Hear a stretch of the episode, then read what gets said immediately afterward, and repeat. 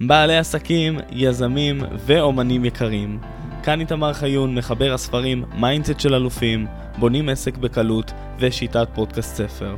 כאן ביחד אנחנו הולכים לחקור, לשאול ולהבין את המסע של היזם בדרכו לפסגה.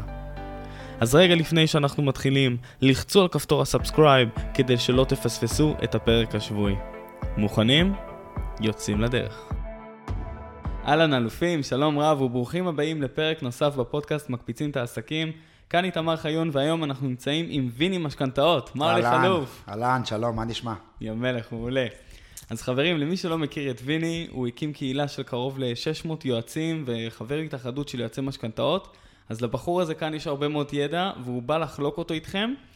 ותודה לך, תודה שהגעת. תודה, תודה, כיף לי להיות פה, באמת, לתת ככה טיפים, ידע, ערך והכל. מעולה. אז אנחנו הולכים להתמקד בלקיחת המשכנתה הראשונה שלנו. ויני, אני רוצה שנבין איך, למה, כמה, כדי שמי שמאזין יוכל לקחת משכנתה בצורה הטובה ביותר, וכמו שאמרנו, שלא ידפק עוד 10-20 אה, שנה, כי... אפילו פחות לפעמים. אפילו פחות לפעמים, בדיוק. אז רגע לפני שאנחנו נצלול לפרק, אני רוצה שתספר לנו טיפה על עצמך, ואיך בכלל הגעת לתחום הזה. אה, טוב, אני באתי בכלל, את האמת, מתחומים אחרים. אה, עבדתי בשתי עבודות מאוד מאוד רציניות, באתי מסלולר ובאתי משוק הקמעונאי. שם בעצם הייתי מתעסק במכירות, בשיווק ובכל הדברים האלה, אבל בסוף הכל היה בקטע גם של לחסוך לאנשים, אם זה במוצרים בקמעונאי, אם זה בכל מיני אה, מוצרי סלולר כאלה ואחרים. ותמיד מכרתי, ואני הרגשתי שאני צריך צורך לתת גם איזשהו שירות, שיהיה משהו המעבר. והרגשתי שאני סוג של מוצר, הנה הבאת מוצר מתאים, נתת פתרון, תודה רבה.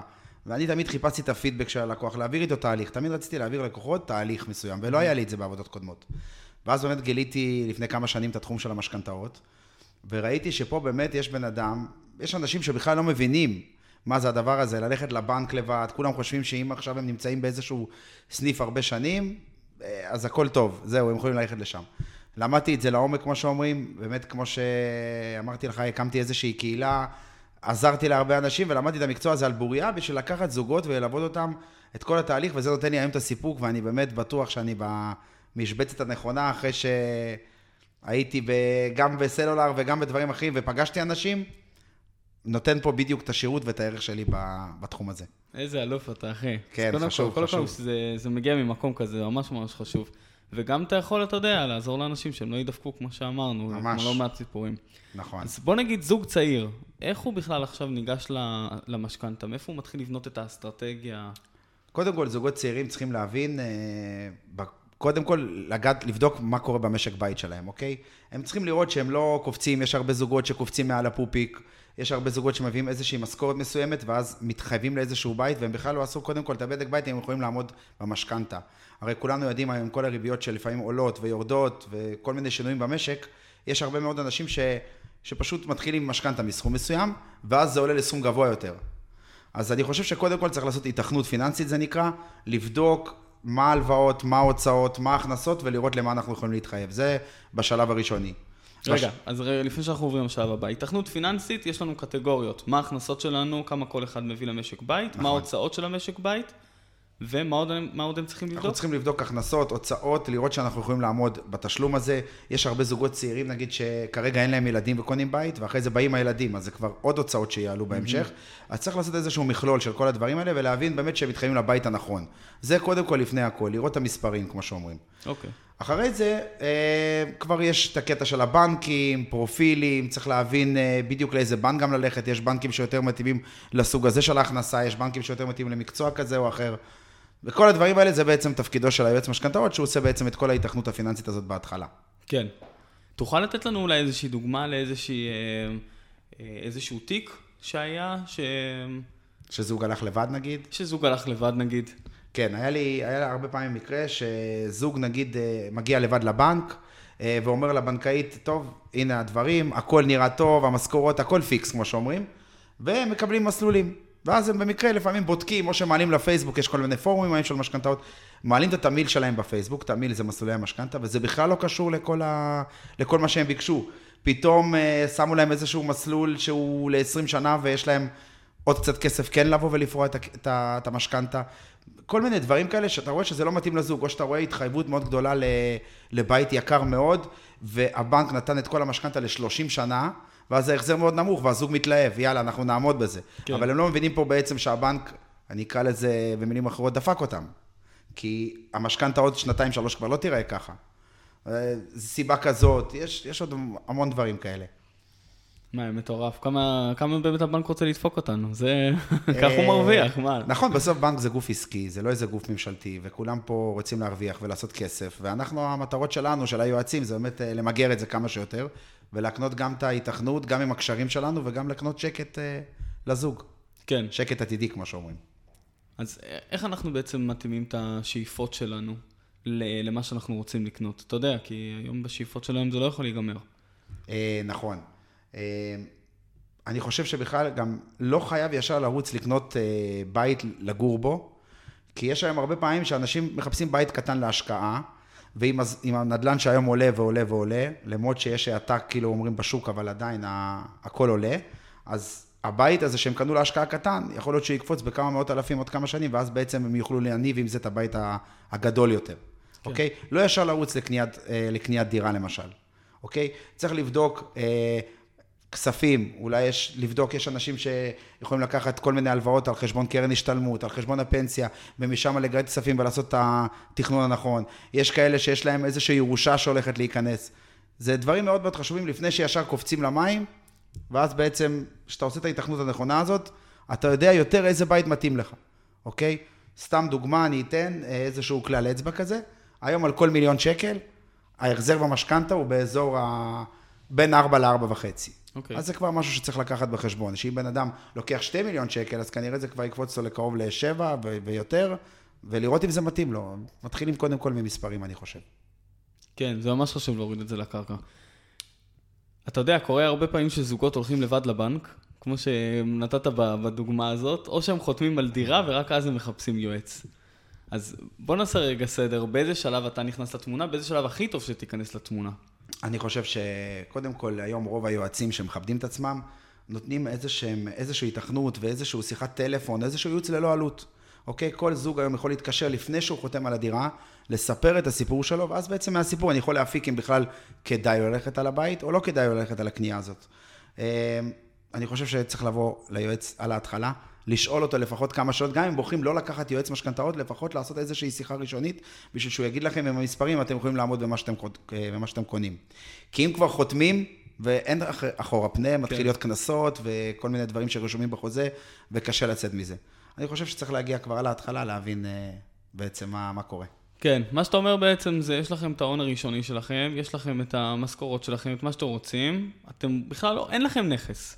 אתם רוצים לקנות נכס, תפנו, תדברו, נכון? נכון, תפנו, תדברו, אנחנו נפרק את זה, נראה מה ההוצאות, נראה מה ההכנסות, נראה מה העבודות שלכם. אה, יש הרבה זוגות, אה, למשל, אה, חותמים על נכס, ואז מגיעים ליועץ, ואז כשאני מתחיל לפרק את כל הסיפור, הם אומרים לי, אה, תשמע, אנחנו בשתי עבודות חדשות, שאין שם אפילו, לא יודע מה, חצי שנה ותק. וואו. אז זוגות כאלה, יהיה לי מאוד קשה, כאילו, יהיה לי יותר קשה להוציא להם משכנתה. יכול להיות שאני אצטרך איזה ערב מסוים, ויכול להיות לאבא ולאימא, או לאח ולאחות, כי הערב חייב להיות מדרגה ראשונה, לא יוכלו להיכנס לתוך המשכנתה. ואז אנחנו בעצם, אה, מחיוך שאנחנו חותמים, פתאום זה נהיה קצת יותר מבאס אה, להגיע ולהיתקל בסיטואציות כאלה. יפה, אז אתה מרים לי כבר לשאלה הבאה. אוקיי. שאנשים אה, מסורבים, אה, אתה יודע, לקבל משכנתה, הבנקים לא רוצים לתת להם משכנתה, או שאתה יודע, נותנים להם ריביות פתאום מאוד גבוהות, אז, אז למה זה קורה? זה... קודם כל, ריביות גבוהות היום זה בכלל סוגיה בפני עצמה. אה, הריביות קצת עלו, אבל בגדול, שבא- כשזוג רגיל מגיע לבנק, זוג רגיל, אני אומר, בלי יועץ, כאילו זוג מגיע לבנק, לא לוקח יועץ משכנתאות, כבר הבנקאית מבינה, כנראה שיש הרבה אנשים שלא מבינים במשכנתאות. וגם הזוג, בדרך כלל ש... אומר לבנקאית כל מיני דברים כמו, אה, כמו אה, לא יודע מה, אני לא יודע באיזה מסלולים לבחור. אז הבנקאית קולטת את הדבר הזה, או שהם אומרים, אה, תשמעי, תני לי את הריביות הכי זולות. זה משפטים שלא כל כך אומרים לבנק, כי היא מבינה שאין פה עוד איזושהי הצעה מבנק אחר, אין פה באמת משא ומתן. אז כל הדברים האלה, קודם כל פוגע בריבית. עכשיו, מבחינת מה שאמרת, יותר מסרבים. היום כשבנק רואה קושי, הבנק בסוף צריך למכור לו את המשכנתה. אני, אני, כשאני לוקח זוג, אני גם מוכר לבנק את הזוג עצמו, אוקיי? הבנק זה גוף עסקי, והוא לא חייב לתת משכנתה לכל אחד, אז או שהוא ייתן בריביות גבוהות, או שאם הוא יראה איזשהו קושי, כמו שהזכרתי, עבודה חדשה, לא יודע מה, נגיד יש לקוחות שבכלל הם אה, מסורבי, מסורבי משכנתה. נגיד יש איזה צ'ק שחזר לפני איזה שנתיים, יש איזו הוצאה לפועל שהייתה והיא נסגרה, יש כל מיני דברים כאלה, יש אה, פתאום זוג גרושים, והחלק אחד רוצה לקנות מהחלק השני את הבית. יש כל מיני קשיים כאלה, שזה יכול להקשות על הבנק בכלל להיכנס לעסקה. הבנק, מה הוא רוצה? הוא רוצה זוגות שאין בעיות, הכל פיקס, משכורות גבוהות, יאללה, ביי. אז אה, פה נכנס התמונה גם, שאנשים לא זוכרים, גם לא זוכרים שחזר להם איזה צ'ק לפני איזה שנתיים, מגיעים, מקבלים סירוב ולא מבינים למה, ופתאום יורד להם כל הביטחון. והם כן מרוויחים יפה, וכן עושים דברים טובים, ולא מבינים למה יש סירוב, או שיש קושי, או שלא יודע מה, מבחינת, יש זוגות שלא בדקו את הנכס לפני בכלל. יש דבר כזה היום שנקרא שמאות מוקדמת, שהזוג יכול להביא את השמאי לפני שהוא קונה את הנכס, לבדוק איך הנכס רשום. לי אישית קרה זוגות שהגיעו לבנק והכל טוב מבחינת משכורת בכלל, הכל מצוין מבחינה פיננסית, אבל יש בעיה ברישום של הנכס. אי אפשר בכלל, הבנק לא רוצה לשעבד או לא יודע לשעבד את הנכס הזה, אז הוא לא רוצה לתת שם משכנתה. אז את כל הדברים האלה בעצם עושים, אנחנו כיועצים עושים את זה לפני שבכלל הזוג הולך ופונה לבד. כן, בתכנון המקדים, הרבה הרבה לפני. נכון. אז אחרי שאמרת, לדוגמה עכשיו, הבנק אה, סירב, הוא לא רוצה לתת אה, משכנתה. אוקיי. יש היום גופים אחרים, ממה שהבנתי, שנותנים אה, משכנתאות, כלומר, אנחנו לא חייבים ללכת בכלל רק לבנקים. אז למה כדאי ללכת אליהם? הזכרת פה סופר נקודה, כמו שאומרים, ואנשים לא מודעים לזה וחושבים שהיום בנק זה נקרא לבן, וכל מה שבחוץ זה נקרא שוק אפור. אז זה ממש לא נכון. לאט לאט, קודם כל יש את התחרות, כולם רוצים להיות בשוק, כולם רוצים לתת הלוואות, כולם רוצים להיות בתמונה. יש היום גופים חוץ-בנקאיים עם רישיון חוקי, שהם מוכרים גם על ידי הבנקים, ואלו גופים שהם לא כפופים לנהלי בנק ישראל. זאת אומרת, הם כפופים לנהלים של שוק ההון, ולא קשור לבנק ישראל. אם בבנק ישראל יש כל מיני כאלה, איך אני אקרא לזה, אה, כל מיני רגולציות של 50 אחוז מימון, לא יודע, כל מיני דברים כאלה, אז בחוץ-בנקאי אפשר להגיע ל-70 אחוז מימון. אפשר לקחת הלוואה יותר גדולה. אפשר למנף נכס קיים בשביל לקנות נכס חדש. אלה שחזרו להם צ'קים ואלה שיש להם משכורות נמוכות, אפשר להסביר את זה בצורה אחרת לגוף החוץ-בנקאי. בוא נגיד, אני אקרא לזה, הם פחות נוקשים בכל מיני דברים. הם רוצים לתת הלוואות, הם רוצים להיכנס לתמונה, הם פחות נוקשים, ומשם דווקא כן אפשר להוציא את העסקה הנכונה. תמיד אפשר למחזר בחזרה לבנק. אה, הגופים החוץ-בנקאיים, נכון, יש להם ריבית קצת יותר גבוהה מהבנקים, אבל לפעמים הריבית פה לא המשחק. אתה רוצה את הבית, אתה רוצה את ההלוואה, אתה רוצה את הנכס, אתה רוצה את ההשקעה שלך, אז לפעמים העוד חצי אחוז או עוד אחוז לא משחקים בהכרח תפקיד לעומת המטרה. יפה. אז אה, החוץ-בנקאי היום אה, ממש בתמונה. ממש בתמונה. נכון. החוץ-בנקאי חזק והוא פותר הרבה מאוד בעיות, וגם אמרת משהו מאוד חכם, שהריבית היא בעצם לא המשחק. מה זה משנה אם זה ארבעה או שבעה, אם אתה רוצה לקנות את הנכס. נכון, אבל הפערים הם גם לא כאלה בין ארבעה לשבעה. ברור, ברור, ברור. סתם אני זורק, זה, כן, כן. אבל נכון, לפעמים הפתרון יותר חשוב מה, מהריבית. יש הרבה אנשים גם מגיעים אה, היום אה, אליי, תן לי את הריביות הכי זולות. אבל המת... רגע, אה, לפעמים אני מוכיח לאנשים שלפעמים המסלולים שהם בחרו לא נכונים, זה לא קשור בכלל לריבית. הריבית יכולה להיות נמוכה, אבל המסלולים עוד שנה יעלה כל כך גבוה שאתה, שאתה לא תהיה שם בכלל. אז זה לא בהכרח הכל ריבית, ריבית, ריבית, צריך לתכנן את זה נכון, עם מסלולים מותאמים בדיוק אליך. כן, בהתאמה אישית, לפי החיים, אם יש ילדים, אין ילדים, הולכים להיות ילדים, בדיוק כמו נכון. כל מה שאתה... זה. אוקיי. יש לך אולי דוגמה לתת לנו לאיזה תיקים מורכבים כאלו ש... שאפשר בצורה יצירתית לפתור? אה, אה, סתם אני זורק דוגמה למשל, היה לי, היה לי עכשיו תיק, שלא מזמן היה לי תיק, שלבן אדם יש שני, אה, שני עסקים, עסק אחד ברווח ועסק אחד בהפסד. אז הבנק כבר הסתכל, הוא הלך לבד, הוא לא בא אליי בהתחלה, והבנק הסתכל עליו כמשהו מאוד כושל, כאילו שתי עסקים, אחד לא מרוויח הרבה, אחד מרוויח קצת, הלקוח לא ידע בדיוק איך לצאת מהדבר הזה, הוא כבר קיבל סירוב משתי בנקים, ואז בעצם הוא הגיע אליהם מתוסכל, והוא כן חתם על הדירה, אז היינו גם צריכים לפעול מאוד מאוד מהר, היה לנו איזה חודש לפעול, והיה ממוצע, לוקח משכנתה טובה להוציא איזה חודש וחצי כזה, אפשר להוציא בפחות, אבל לא משנה. כן. אה, אז, אה, ובאמת, אה, בסוף איכשהו הבאנו ערב את אבא שלו, שהוא הכניס איזשהו סכום קטן גם בתוך המשכנתה, והצלחנו להוציא את זה ככה, וסיפ... וראינו שה... דוחות של העסק הכושל, זה לא בדיוק כושל, הייתה שם איזה שנה אחת לא טובה, אבל בשנים האחרות הוא כן עשה עבודה טובה. צריך לספר את הסיפור נכון לבנק, וככה אנחנו בעצם יוצאים מהדבר הזה, אנחנו כיועצים, כי אנחנו יודעים לחשוב בערך איך הבנק חושב. אה, יש מקרים כאלה, יש מקרים של הכנסות מאוד מאוד נמוכות שקורה לרוב, אה, אנשים באים, מתחייבים לבית, ובן אדם מתחייב לבית של 2 מיליון ועושה משכורת 15,000 שקל נטו. זה מאוד קשוח להתחייב ברור, לדבר בטח. כזה. זה, זה יותר מחצי מההכנסה הולך על הבית.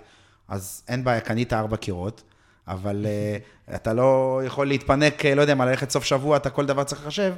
אז זה הרבה מקרים כאלה מורכבים שאנשים מגיעים ליועץ משכנתאות, או שהגיעו אליי, ובאמת אה, הצלחנו ככה, או לפתור את זה, והיה לי גם מקרים שאמרתי, היה לי מקרה שלא לקחתי את העסקה. כי אני הרגשתי שאני לא- נושא פה איזושהי אחריות על עצמי, להגשים לבן אדם חלום, אבל אני, סליחה על הביטוי, דופק אותו ממש בעתיד. וואו. כן, ממש היה דופק לי, אותו, כן. כן, היה לי מקרה כזה, והסברתי לבן אדם מה לעשות, באמת טיפים, אמרתי לו איך לעשות, מה לעשות. אמרתי, אני לא לוקח אותך, אני לא רוצה שתשלם לי, ו- והכל בסדר. תלך לבד, אם, זה, אם אתה בטוח שאתה עושה את הדבר הנכון. בכלל חשוב היום להסביר לאנשים, אני חושב, לתת את הטאצ' האישי, לא... יועץ משכנתאות זה לא בהכרח איש מכירות, בסדר? אה, יש פה תהליך שאנשים עוברים, שזה משהו מאוד מאוד, אה, אני אקרא לזה רגשי, היועץ משכנתאות צריך להתחבר מאוד לזוג, לראות בדיוק מה קורה שם, לראות, ה... לראות איך זה מתבצע, איך הבית, איך ההתנהלות, כי אנחנו חלק מהדברים שאנחנו בודקים את העובר ושב של הלקוח. אני רואה את ההורדות, אני רואה על מה הולך, על מה פחות הולך, אתה צריך להכיר ממש את הזוג. כן. ולפי זה, ככה אתה עושה את זה בצורה, כמו שאומרים, יותר נכונה. יפה. אז יש, לא חסר מורכבים. לא חסר לא מורכבים, חסר אה? תיקים מורכבים, ואנשים עושים היום הכל בשביל לקנות בית, במיוחד כל הלחץ מהתקשורת. העיקר לקנות בית. אבל לא רואים בכלל לאן הם נכנסים ומה הם עושים. כן. החבר'ה, הזוגות הצעירים, רציתי לשאול אותך שהם הם צריכים לדעת ללמוד לספר את הסיפור שלהם לבנק. איך אתה נכון. עושה את זה? איך אתה עוזר להם לספר את הסיפור? זה... העזרה, מה שהם צריכים לעשות, החבר'ה האלה, קודם כל, את כל הדברים הטובים אצלהם בחיים, לספר לבנק. זאת אומרת שיש אנשים היום, סתם דוגמה, אני מגיש תיק, אם יש לבן אדם תואר, אפילו שהוא לא, לא, לא קשור התואר הזה, אני אומר, בן אדם מלומד עם תואר ראשון או תואר שני, אני רושם את זה במכתב לבנק, בתצהיר אוקיי, שלי. זה במכתב לבנק. כן. נכון. זה מאוד מאוד חשוב לבוא לבנק כאילו מגבוה. עכשיו, יש אנשים שיש להם, אה, לא יודע מה, אין להם הרבה כסף בעובר ושב, אבל יש לו בקרן השתלמות 200-300 אלף שקל, והם לא אומרים את זה לבנק, כי זה לא קשור למשכנתה, אבל כן, אתה כן תספר את זה לבנק, כי זה בעצם אתה מראה לבנק שאתה יודע לחסוך כסף. אתה צריך לבוא לבנק ולמכור את עצמך, אני אקרא לזה ככה. כן. יש פה הרבה משא ומתן, ואתה צריך לגרום לבנק לרצות אותך. אם זה להראות לו שיש לך כספים, אם זה להראות לו שאתה בא מ... לא יודע מה, נגיד סתם דוגמה, מעבודות מאוד, אה, עבודות ממשלתיות כאלה וכל מיני משרדים כאלה, שיש שם ותק של 10-20 שנים, זה עבודות יותר בטוחות אפילו. מבן אדם שהוא עוסק בעסק עצמאי. הבנק יותר אוהב את זה. כן. אוקיי, אפילו שההכנסה היא נגיד יכולה להיות לא גבוהה כמו עסק עצמאי, אבל לספר את כל היתרונות שיש לך לבנק, לימודים, אני באמצע הלימודים, לספר. היה לי מקרה ש, שזוג, אה, אה, הבעל למד שם מקצוע מסוים באמצע שהוא, במה שהוא עובד, ובעצם, ב, בגלל שסיפרנו לבנק שהוא באמצע הלימודים והראינו תעודה, והוכחנו לבנק שהמשכורת הולכת לעלות, כי בשוק הזה המשכורת עולה אחרי התעודה של הלימודים. אז זה דברים מאוד מאוד קטנים שהזוג אומר, אה, בסדר, לא, לא צריך לדעת את זה. אז כן, כל הדברים הטובים תספרו, ואת כל הדברים הטוב, הלא טובים שיש לכם, תספרו את זה בצורה יותר נכונה, או באיך אתם פותרים את זה. בנק רוצה לשמוע פתרונות. זהו, זה ככה בגדול. לספר תובנות, לספר דברים טובים, לא לחשוב, תספרו את כל, ה, את כל התובנות, את כל, ה, את כל הטוב שיש בסיפור שלכם, בסיפור הפיננסי. אז- אתם יודעים לחסוך כסף, תספרו, הכל. אז הם בעצם מספרים לך את הדבר הזה, ואז ביחד אתם בונים את, ה, את הסיפור, ואתה כותב את הכל ומגיש, כלומר, זה גם נעשה בצורה פרונטלית וגם נעשה בצורה... נכון? נכון. אני אגיד לך, בגדול, איך שאני, אני, בגדול, איך אני עובד. אה, קודם כל, אני שומע את הסיפור של הלקוח, אנחנו מכירים כמובן, אני מבין את כל הסיפור, קודם כל מילולית, אני רואה שאפשר לפתור את זה, אפשר להגיע פה לפתרון כמו שצריך. אחרי זה אנחנו בעצם אוספים את כל המסמכים, שכל מה שהזוגות אמרו, באמת המסמכים נכונים. זה גם בעיה בפני עצמה. יש הרבה זוגות מתקשרים למוקד של הבנק הדיגיטלי, מספרים להם, אנחנו עושים 12 נטו, אנחנו עושים ככה וככה, בסוף מגיש, חותמים על העסקה, כי אישרו להם, ואז פתאום פותחים תלושים, וזה לא 12 נטו, זה 11 נטו. האלף שקל האלה יכולים להרוס לעסקה. יכולים להרוס לעצמם, לי, לא משנה למי, את העסקה של המשכנתה, כי אלף שקל זה קריטי כל חודש. נכון. אז אני אוסף את המסמכים ורואה שכל הסיפור שסיפרו לי בעצם מגובה במסמכים האלה, ואז בעצם אני מרכיב לפי המסמכים, לפי מה ששאלתי, לפי כל השאלות העתידיות, מאוד חשוב לדעת מה קורה איתכם. יש הרבה זוגות אומרים, טוב, קונים בית, אבל יכול להיות עוד חמש שנים בכלל אתם הולכים למכור את הבית הזה. אז המשכנתה והכל, ואת כל הסיפור, אנחנו נבנה קצת בצורה אחרת. כי אם בן אדם יוצא עוד חמש שנים מהמשכנתה, אז אנחנו לא נבחר לו משכנתה ל-30 שנה, אנחנו נעשה את זה בצורה שונה, שיצא לו יותר כדאי. אז אוספים את כל המסמכים, עושים את כל הסיפור, רושמים את המכתב לבנק, קודם כל מקבלים את האישור העקרוני הראשון, לראות בכלל מי הבנק שנותן לנו אשראי, ואחרי שאנחנו מקבלים את האישור הראשוני, אני בעצם, אה, אנחנו נפגשים עם הזוג ובודקים מסלולים. פה בעצם אנחנו מרכיבים את כל המשכנתה, אחרי שהרכבנו את הכל, אז אנחנו הולכים לבנק המתאים. גם לזה יש סיפור. יש לי הרבה סיפורים היום, אה? טוב מאוד. יש להם דבר כזה, כל בנק יש לו איזשהו, יש איזו נישה מסוימת שהוא רוצה של, את הלקוחות של הנישה הזאת, או שהם יודעים לפתור יותר, אוקיי? יש בנקים ש... יש בנקים ששם הריבית יותר זולה, אבל הבירוקרטיה והמסביב מאוד ארוכה. אז אם אתה צריך משכנתה מאוד מהירה, גם אם הבנק הזה הכי זול, כנראה תהיה בהפרת חוזה. Mm-hmm. ויש בנקים הפוכים, שהם עובדים נורא נורא מהר, אה, הריביות יותר גבוהות, אבל הוא יודע להוציא לך משכנתה גם בשבועיים. אז יש אנשים שהם מאוד חזקים, והם הולכים דווקא לבנק הזה, אבל למה? בגלל שהכל טוב אצלך, אתה צריך את הבנק עם הזול. אתה לא צריך את הבנק עם הריביות הגבוהות, למשל. אז גם זה, אנחנו מתאימים בעצם את הבנק ללקוח, ואז בעצם עושים את כל הדבר הזה. כמובן, אנחנו עוזרים גם ללקוח ב... יש עוד כל מיני דברים מסביב, אם זה שמאות, אם זה עורך דין, עוד כל מיני דברים שאנחנו... מעולה. אז אצלכם בעצם יש גם את כל המעטפת, כל מה שצריך מסביב. נכון. שהלקוח, מהרגע שהוא נכנס, יש לו את הכל one step shop. נכון, מאוד יש. חשוב. מעולה. תגיד רגע, יש לי שאלה קטנה לגבי מחיר למשתכן, אני לא רוצה שניכנס יותר מדי, אוקיי. אבל קטנה. יש לי לדוגמה זוג חברים שהם רכשו דירה, כביכול זכו, ועכשיו הגיע המצב שרק אז הם פוגשים את היועץ משכנתאות. אבל אוקיי. זה הפוך ממה שדיברנו מקודם, שקודם כל צריך להגיע ליועץ משכנתאות. נכון. במחיר למשתכן הכל צריך לזוז מאוד מאוד מהר. אה, יש שם בכלל קטע שחותמים על החוזה, תוך 45 יום מחתימת החוזה כבר צריכים להביא את המשכנתה. אה, והזוגות, לא איך שהם חותמים פונים ליועץ, לפעמים הם באים אליך שבועיים בדיוק לפני. וואו. אז זה קצת סיפור, נכון? יש קצת פחות משא ומתן, יש קצת פחות דברים, אבל בגדול, אה, הזוגות האלה, הם צריכים, הם צריכים להבין בכלל, עוד פעם, שהם יכולים לעמוד, זה שהם זכו במחיר למשתכן, מצוין, זה טוב, זה כדאי. אבל אפשר לשאול לפני, יש אנשים שאפילו כבר בהגרלה, או כבר שולחים להם איזושהי הודעה שהם זכו, אז כבר הם פונים ליועץ, או שואלים אותו מה אפשר לעשות, ויש זוגות שלא. ואז הם פונים באמת לבנק, אה, ופתאום אה, אנחנו מתחילים להיתקל בכל מיני דברים כאלה ואחרים. אז אה, צריך, אין, אין לי, אין לי מה להגיד לך, אני פשוט מצדיק את המקצוע שלי. צריך לבדוק מול יועץ משכנתאות, עוד פעם, לא בהכרח נכון. אה, לקחת יועץ, בסדר? לא אומר לקחת בכל מצב, אני, ברור שאני אגיד, אבל לא חייב לקחת, אבל לפחות להתייעץ עם מישהו שהוא כל היום בבנקים ועושה את זה. צריך לבדוק, במחיר למשתכן צריך לזוז מהר, וזה חשוב. נגיד סתם, אני אתן עוד דוגמה, במחיר למשתכן הרבה פעמים הלקוחות האלה הולכים לבנק האיטי הזה, והבנק האיטי הזה שאמרתי מקודם על הבנקים, לא יודע לתת משכנתה ב-45 יום. כי עד שהוא יבדוק את כל המסמכים ואת כל הניירת ואת כל הדברים, כנראה הזוג יהיה בהפרת חוזה.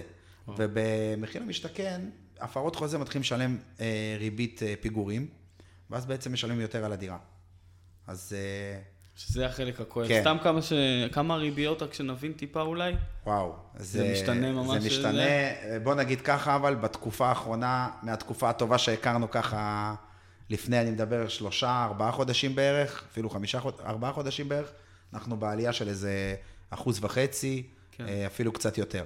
אז, אז בגלל זה גם אותו חבר שסיפרתי לך עליו, אוקיי. היה איזה קטע שהוא הוא באמת אמר לי שעלו הריביות והוא צריך לשלם 100 אלף שקל יותר, ואז אתה אומר לעצמך, רגע, מה עם 100 אלף שקל, על מה? נכון, זה אשכרה, כמו שאומרים, זה לתת לבנק. כאילו ממש 100 אלף שקל אה, זה. אני אתן לו טיפ קטן למחיר למשתכן, אה, כן. זה חשוב לי, מאוד. שככה ישמעו. אם יש כמה באהבה, אנשים פה רוצים. יש הרבה זוגות שמגיעים לקבלן אחרי שהם חתמו, ויש דבר כזה, את כל הנושא של הקדמת תשלומים, אוקיי? יש קבלנים שמסכימים לזה ויש קבלנים שלא. ברגע שהקבלן מסכים להקדים את כל התשלומים, זה בעצם, יש היום את מדד תשומות הבנייה שהוא עולה עלייה מתמדת, כמו שאומרים. רק על זה משלמים הרבה כסף, בפעם האחרונה הוא עלה באזור האחוז. זה כסף שהולך כאילו לפח, אוקיי? אז ברגע שהקבלן מסכים להקדים את התשלומים, ואני משלם את כל המשכנתה לקבלן, ולא בפעימות כמו בחוזה, בדרך כלל 300 אלף, עוד חצי שנה, עוד 300 אלף, עוד חצי שנה, עוד 200 אלף, כדאי להימנע מזה. יש קבלנים שמסכימים עם הדבר הזה, הם מעדיפים לראות את כל הכסף מראש, ואז בעצם לקחת משכנתה, העברת הכל לקבלן, ואז אתה שובר את הראש עם הבנק, אוקיי? אפשר לעשות כל מיני הש... השעיה, זה נקרא גרייס, כי יש אנשים שקשה להם לשלם גם שכירות וגם משכנתה מיידית. אז הם לוקחים השעיה. אבל לבקש להקדים תשלומים. כי ברגע שאתם לא מקדימים תשלומים, הקבלן מצמיד כל תשלום שלו שולם למדד תשומות הבנייה, ויש אנשים שמגיעים גם ל-50 ומעלה אלף שקל רק על, ה, על הדבר הזה. וזה כסף שהולך לפח, הוא לא בא לכם והוא לא עוזר לכם בשום דבר. אז להקדים תשלומים, חברים. להקדים תשלומים, וסתם שנבין, מהקבלן מבחינתו, למה הוא לא רוצה לקחת את התשלום לפני? אה, תשמע, כי קודם כל באמת עולה לו יותר יקר. אה, תובלה עכשיו בגלל המלחמה גם ברוסיה ואוקראינה, ובכלל הנפט עלה, אה, כל הדברים האלה מאוד משפיעים על העלויות שלו, על העלויות בנייה שלו. ודבר שני, זה טוב לו. הוא לוקח פעימה, יש לו כסף לבנות. כן. הוא, כמו שאומרים, על כל תשלום אתה תשלם לי פיגורים, מה שאני שילמתי, אני מכניס לך את זה בפנים, מצוין לנו. זה הסיבה. בסדר גמור. טוב, אז, אז, אז להקדים, להקדים את התשלומים. כן, עדיף לבקש. יאללה, יפה. והנה, אנחנו ככה לקראת סיום. יש לך עוד איזשהו תיק מורכב שאתה רוצה, שאנשים יוכלו ללמוד מהטעויות האלו, מה לא לעשות, או איזשהו טיפים מה לא לעשות ואיך להתנהל נכון.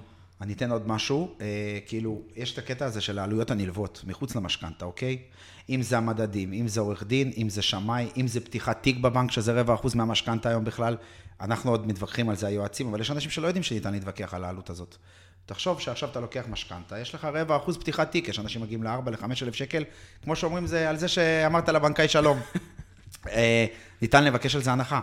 אפשר ממש להגיד, אה, אני רוצה הנחה על זה, יש בנקים שמאשרים אפילו עד 50, עד 60 אחוז, אם הבנק מאוד רוצה את הלקוח, הוא יכול לבטל את הדבר הזה, לא בכל הבנקים, אבל יש בנקים שכן.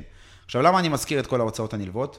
כי יש הרבה זוגות ששמו את ההון העצמי, לא השאירו להם שקל, ואז הם באים, אומרים, טוב, אנחנו רוצים יותר משכנתה, אולי רוצים לעשות שיפוץ קטן, אולי רוצים לשלם לעורך דין, ואין. אין כסף. אין כסף, למה? גם הבנק לא נותן לך משכנתה על זה. המשכנתה היא רק עבור הבית, וגם המשכנתה, הרבה זוגות, אפילו את ה... אני אקרא לזה דבר קטן הזה, לא יודעים. המשכנתה לא עוברת לחשבון של ה... שלהם. המשכנתה עוברת למוכ... למוכר שלהם, וואו. או לקבלן. אז זה, הם בכלל לא רואים את הכסף. כן. הבן אדם השני רואה את הכסף.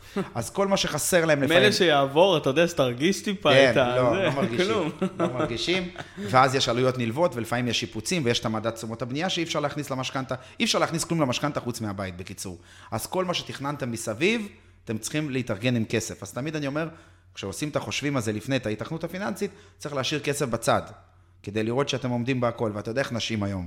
אני רוצה אי, אני רוצה להעביר את השקעים, אני רוצה לעשות ככה וככה, הדברים האלה צריכים לבוא מההון העצמי. נכון. אה, זה ככה אחד. אה, שתיים, אני אתן עוד טיפ ככה, אה, משכנתה זה מוצר בפני עצמו. יש לי הרבה לקוחות שמגיעים ואומרים, תקשיב, אני אלך לפועלים, יש לי שם את הבנקאית, הפנינה שלי, היא 30 שנה שמה, קפה כמו שאני אוהב, היא תיתן לי את המשכנתה הכי טובה. אבל זה שהפנינה הזאת עושה לך אחלה קפה, ואתה מנהל שם חשבון בנק, חשבון בנק זה משהו אחד, ומשכנתה זה משהו אחר, משכנתה זה מוצר. יכול להיות שדווקא היום אני אלך לבנק שאין לי שום קשר אליו, ואני אקבל משכנתה הרבה יותר טובה מאשר בבנק שלי של השלושים שנה עם פנינה. כן. אוקיי? כי אין מה לעשות, זה מוצר והם מתחרים עליו. אז גם זה, אני מציע לאנשים, לא כולם רוצים לרוץ, אני מבין, זה ימי חופש, זה בירוקרטיה, לא כולם אוהבים בכלל את הדבר הזה, אבל לפחות לשתי בנקים. לכו לבנק שלכם, איפה שיש לכם עובר ושב, כי זה החוזק, ולעוד בנק. לא משנה איזה בנק כרגע, לפחות שיהיה איזושהי מדד של תחרות. אנחנו עושים את זה היום באות ו-yes, אנחנו עושים את זה בסלולר, נכון. אנחנו עושים את זה אפילו, לא יודע מנוי לכל מקום, אבל במשכנתה לא עושים את זה, כי אומרים, הבנק שלי מכיר אותי. לא, ממש לא, תעשו את זה במיוחד במשכנתה, כי מדובר פה על uh, מיליוני שקלים, כמו שאומרים. בטח, אין, אין דבר כזה של זאפ השוואות כזה, כמו...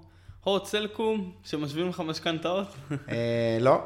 עדיין לא, לא, אה? לא, עדיין לא. יכול להיות, אה, יש כל מיני רפורמות וכל מיני חידושים שבאים לקראת הציבור, ויהיה להם יותר, אה, כמו שאומרים, יותר קל מהיום, אבל עדיין, זה גוף עסקי, תחרות.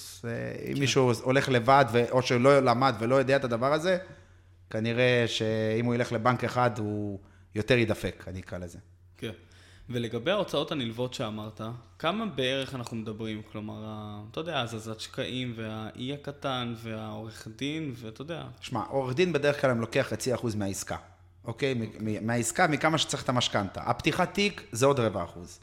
מישהו לוקח מתווך, זה עוד בערך אה, שני אחוז, נכון? אה, שיפוץ, יש אנשים יכולים להגיע ל... לא יודע מה, מטבח, 80 אלף שקל, עכשיו 50 נכון, אלף נכון, שקל, נכון. אין להם את הכסף הזה. אז זה לבוא להורים, לקחת כל מיני הלוואות לא נעימות. היום כל דבר עולה כסף. ממש, שמאי עולה וזה- כסף. זה הלוואות גדולות. כן. מה, זה פה 50, פה 100, פה נכון, 50. פה זה... עוד 2,000, עוד 5, עוד 7. זה איכשהו מתגר... זה גודל וגודל. כן. אז צריך להשאיר כסף, תשאירו לכם קצת כסף בצד. אל תיתנו את כל ההון העצמי, גם הבנק לא בודק את זה באמת. בן אדם יכול לבוא, הבנק יכול לראות שיש לו 500,000 בחשבון, אני רוצה לתת 300. אף אחד לא יכול להגיד לו מה לעשות. היום דירה יחידה, דירה ראשונה, אפשר להוציא מהבנק 75% מימון, אוקיי? אפשר לעבור רק עם 25% מימון ולקנות נכס. ברור שיש לזה השלכות, כמובן שעדיף לקחת פחות מימון, הריביות יהיו קצת יותר טובות, אבל יש אנשים שמפחדים, אה, אני אקח 73. אז אני רק רוצה להגיד משהו, בין 60 ל-75% כבר אין הבדל. Mm. זאת אומרת, 61 אחוז ו-75 אחוז, הבנק מתייחס לזה בערך אה, אותו זה, דבר. זה ממש חשוב מה שאמרת עכשיו. כן, יש מדרגות. אם אתה בא מתחת ל-45 אחוז, אז אתה חזק. שי, כן, אם יש. אתה בא לבנק אה, מתחת ל-45 אחוז, אתה יכול להוציא תנאים הרבה יותר טובים. אתה גם אומר את זה לבנק, תראו איזה מימון קטן אני לוקח, אני כן. כמעט לא צריך אתכם, תבואו לקראתי וכאלה, אז זה עובד. תגידו תודה בכלל שאני בא אליכם. כן, כן, כן, כן, זה חשוב. באמת צריך לבוא, קצת מגבוה, אין מה לעשות. אנשים מפחדים מבנקים. בסדר, אני מבין את זה. גם אני, לפני שעבדתי בזה, הייתי בא לבנק ברמה ש... אני בכלל, היה לי פחד, מה, אני אכנס לבנק עם מכנסיים קצרים, אני אבוא עם מכופתרת, ואני אבוא כזה מסודר, שיראו עליי רמה והכול, ו... אז לא. בסוף, אתה יושב מול בן אדם שעובד, ואתה צריך לשכנע אותו למה לתת לך ולמה בתנאים הכי טובים. וזה בסדר גם להגיד, שמעו, יש עוד בנקים, וזה בסדר להגיד, טוב, אני אחשוב על זה, אני אחזור אליכם כמה ימים ולמשוך. אתם יודעים, משא ומתן פה, זה שם המשחק, זה כמו בכל דבר. כמה שזה נשמע משכנתה וזה נראה מאוד מאוד רציני, אבל בסוף אנחנו יורדים פה למשא ומתן של השוק, נקרא לזה, וצריך לדעת לעשות את זה כמו שצריך. יאללה, יש. ותגיד, אני לא זוכר, כי לא התעסקתי בזה, אבל יש גם אוקיי. משכנתה של 90 אחוז? יש היום גופים חוץ-בנקאיים, נגיד אה, במחיר למשתכן, זה כל הקטע שזה עוזר, אפשר לבוא באמת רק עם אה, 10 אחוז. צריך לבוא בעיקרון עם 7 אחוז, אבל יש בנקים שדורשים 10 אחוז, הם אה, רוצים את הבטוח יותר. אבל כן, יש היום לא 90, יש, אה, יש 85 אחוז, אפשר להגיע, עם עזרה של חברה חוץ-בנקאית, יש היום חברות חוץ-בנקאיות שנותנות אה, עוד 10 אחוז מעל מה שהבנק נותן, אז זה בעצם יוצר אה, 85 אחוז מימון. יש כל מיני אופציות, לא יודע אם כדאי לא, בהכרח. כי זה ריביות, במצב כזה הם מרגישים שאתה ממש צריך את זה, הריביות קצת יותר גבוהות, אבל שוב, אם מישהו ממש עכשיו רוצה בית והוא רואה עסקה טובה, או שהוא רואה, הוא עשה את ההיתכנות הנכונה, הוא רואה שהוא ימכור את זה עוד כמה שנים, יעשה איזה משהו טוב בקיצור, אז אה, אולי כדאי. יכול להיות שזאת תהיה עסקת מינוף. כן, כן, עסקת מינוף, או עזרה אולי אפילו מההורים יש. יאללה, יפה. טוב, הנה, אש על הגולש אתה, שתדע לך. אתה. אתה מטורף, כל הכבוד לך. כן, מעניין כן. אותי קצת בפן האישי, איפה אנחנו הולכים לראות אותך בעוד שבע שנים. Uh, המטרה שלי באמת, זה חשוב לי ככה, uh, אני באמת אומר את זה, אני יודע שכולם אומרים את זה, השירות הוא מעל הכל. המכירה שלי מתבצעת דרך השירות. כל הזוגות שאני נוגע בהם, באמת, אני יודע בוודאות, אני גם אומר את זה פה בביטחון מלא, עפים עליי, כי אני באמת uh, בא מ... אז בוא נגיד את זה אני רוצה לתת קדימה. אני רואה את עצמי חברה גדולה שמתעסקת במשכנתאות, בפיננסים, עוזרת לאנשים באמת בדברים ש... שהם לא יכולים לבד, או שלא מבינים בנושא הכסף, לא כולם מתעסקים היום בכסף. אנשים היום רוצים להתעסק בשגרה שלהם, בחיים שלהם, ילדים, זה לא לכולם יודעים איפה להשקיע את הכסף גם, אם זה מבחינה ביטוחית גם, זה עוד תחום שאני מאוד uh, מעניין אותי לגעת בו. Uh, מין כזה לתת איזושהי מעטפת פיננסית מאוד מאוד נכונה. כן. one stop, one, uh, איך אומרים? one stop shop. one stop shop, הנה, אחד stop, כזה. כן. כן. לתת יש. אחד כזה שאנשים באים ו... ואני נותן להם את כל המעטפת הפיננסית הזאת. מדהים, מדהים. אז חברים, אה, ויני כאן אה, לרשותכם. מי שהאזין לנו ורוצה לפנות אליך, איפה אפשר למצוא אותך? את האמת, אני מנסה להיות בכל מקום, אני גם מאוד אוהב את הקטע של ה... אני אוהב לו את הסרטונים, אני אוהב מצחיק, אני לא מהמקובעים, שהולך כן. עם נעלי דוקטורים, אני מאוד קליל, מאוד נוח, אני נמצא בכל המדיה, אם זה בטיקטוק, גם שם אנחנו נהנים קצת, וגם עושים אה, פרסומים עס- עסקיים, אם זה בפייסבוק, ואם זה בטלפון, ואם זה בוואטסאפ, ואם זה בגוגל, אני באמת מנסה להיות בכל מקום. בפייסבוק, הפרטי שלי, אם אתם תרשמו, יניב ויני, באנגלית, אה, אתם תראו גם מלא טיפים, כל מה שדיברנו פה ומעבר, אני נותן, אה, אני כותב ככה, יש לי איזה יום כזה עם עצמי שאני כותב על, אה, יושב על כתיבה, אז אפשר לבוא ולראות אותי שם, בשמחה, אני אפגוש כל אחד.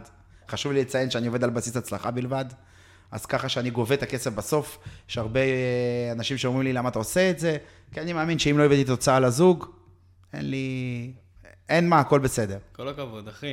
ואתה אתה הרבה מעבר, שתדע לך, כי אתה גם הקמת קהילה של 600 יועצים, וזה זה מנהיגות, כאילו, אתה מביא פה משהו... זה, משהו אני מאוד לעשות. מאמין בקרמה.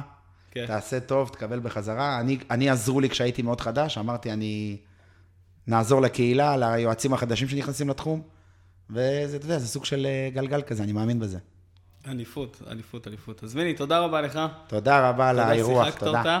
ובוא תגיד גם את הטלפון שגם אה, יוכלו לפנות אליך ישירות. אז הטלפון שלי זה אה, 050-444-1317. נהדר, רק חברים, לא אחרי 12 בלילה, ויני ישן. אבל לפני זה כן. לפני זה כן. יאללה. מעולה. תודה רבה רבה. תודה רבה ותודה לכם שהאזנתם לפרק הזה, אנחנו נתראה בפרק הבא.